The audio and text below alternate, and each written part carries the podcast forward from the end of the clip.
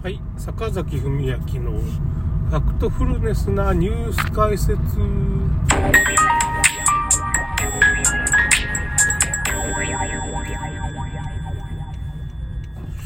まあ、コオロギパン企業っていうのは、まあ、今んとこグラリスっていう徳島県のベンチャー企業が結構有力で、あともう一つね、どこだったかな茨城県だったかなどっか関東の方にも、確かもう一件ぐらいあって、結局今このグラリスが、まあ、徳島で、まあ、まあ、徳島県で給食にちらっと出して、まあ大批判。2回ぐらい試食で出したんですけどね、大批判浴びて、まあ今んとこちょっと、頓挫してるんですけど、まあそれはまあ保護者がいろいろやってくれてるから、パスコもまあ、コオロギパンやめないとお客は戻りませんよっていうって、まあ、その、棚がですね、パン屋の棚で長熟とかが売れ残ってるっていう棚があって、もう、パスコはもう、だけどパスコはね、おかしいんですよ。なんつうのか、絶対引かないような、いや、もうやめた方がいいじゃないですか。コオロギのために会社が潰れそうになってるわけですよ。下手したら中国企業に飲まれますよね。パスコ潰れて中国企業に買い取られるっていうパターンですよね、これ。だ、だけどもうそのね、パスコの社長が SDGs となんか、なんかワッペンしてるんですよね。もうバッチつけてるんですよね。だからまこれはダメかな、みたいな感じですね。パッと見ね、ダメそうな感じなんですよね。SDGs のまあバッチしてるのと、あと中国のその、合弁企業っていうのを作ってるんですよね。糸中商事っていうのがあって、この糸中商事が、まあ、コオロギ出また大臣っていう、まあ、いつものね、あの大臣が言ったじゃない。ワクチンの時の大臣ですよね。ワクチン担当もしてた大臣がデジタル大臣になって今大活躍で、ダボス会議って言って世界政府の世界経済フォーラムの、まあ、会議、富裕層とかそういう選ばれた人しか参加できないと、なんか40万ドル払ったら参加できるっていう話がある会議に、この前、デジタル庁の、なんつうのかな、コオロギデマ太郎大臣がデ、デジタル大臣が参加したって言ってもデジタル庁にこう、高々とこう書いてあった。紹介するんで、ダボス会議に参加しましたみたいな。いやいや、そこ参加したらまずいとこなんじゃないかなって思うんですけどね、その、悪の組織なんですよね、まあ、その、まあ、ただ、世界的に見たら、この、世界をね、その人口削減して、世界を人口爆発から、まあ、その、福岡っていう会議なんかもしれんし、富裕層の集まりなんですけど、そういう見方が正義だって考え方もできるんですよ。確かに。なんか今、人殺しまくってるけど、正義かもしれない。そうひょっとしたら地球環境にはいいんかもしれない。まあ、その、こっそり殺すけど。なんか異物混入させて、まあ、ワクチンとか、まあ、コオロギに異物混入させて、まあ、こっそり殺すわけです。でそのやり口が、まあ、下流時代劇のね、あのー高級のね、まあ、大奥みたいなところで、まあ、その、その、妊婦の子供を殺したり、その、妃を殺すためのやり口にね、こっそり毒を入れると。分かりにくいような、コオロギはまさか毒だってみんな思わんですよね。まず流産するリスクっていうのがあって、あと血清症になるんですよ、コオロギって。なんかこれだんだん、あれなんかあったよね、今最近ワクチンがあったじゃないか。ワクチンと同じなんですよ。コオロギ結構優秀なんですよ、成分として。あとまあ糖尿病とか持病がある人が、まあ下痢だとか嘔吐がある人が、まあ体を体調を壊すと、コオロギで。まあ毒なんですよね。漢方では避妊薬ですから、結構強力な毒なんです。下手したらそういう、なんていうか、細菌とか寄生虫が入ってて、そういう論文も出てきたんですよ。寄生虫が3割ぐらいちょっと残っちゃうんですよ。コオロギの体の中に30%ぐらい寄生虫が残ってるから、まあ、食虫昆虫って、まあ、食用昆虫っていうのは、寄生虫の貯蔵庫なんですって。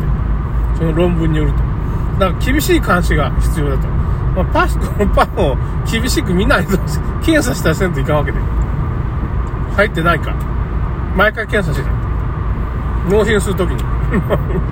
寄生虫ないか。まあ、出あ納品するときダメか。出荷するときって。パンができたらコオロギ入れた時点で、ね、あとコオロギは、プリン体が多いんで、痛風になるんですよ。これもちょっと問題なんですけど、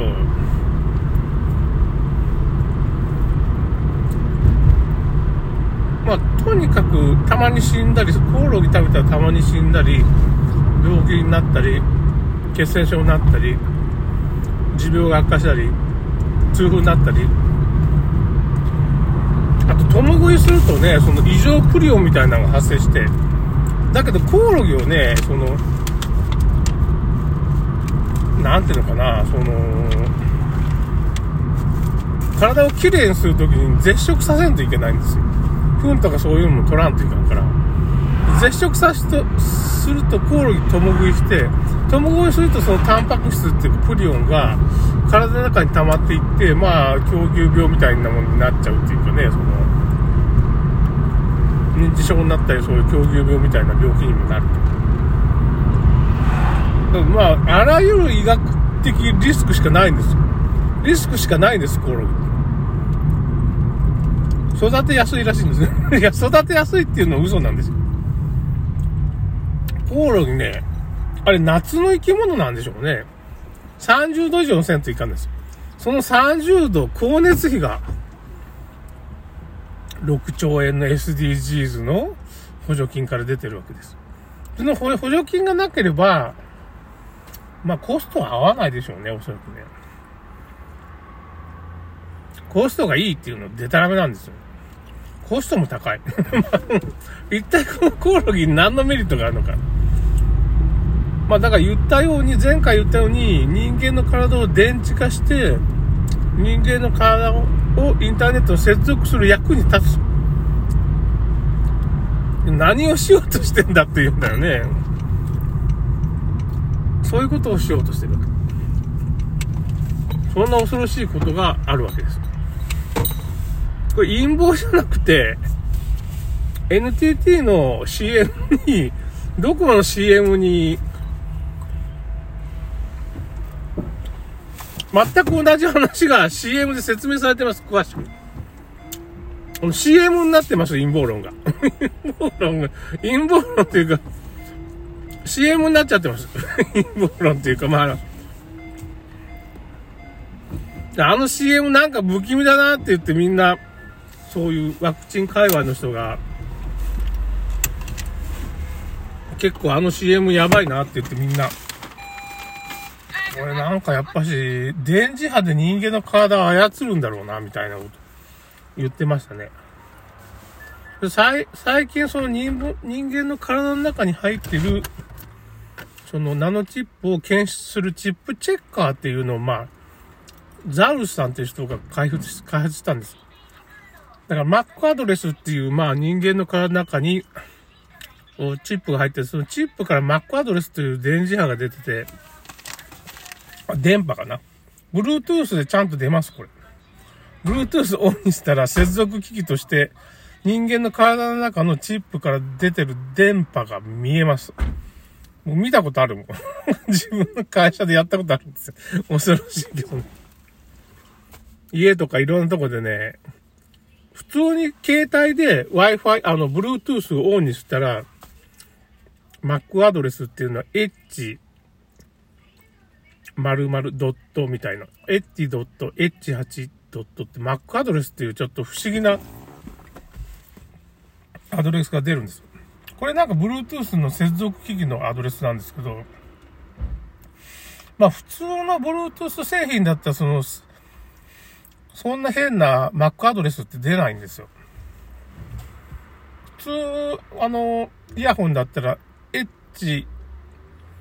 うんと、702S とかなんかその、ちゃんとその製品面でそういう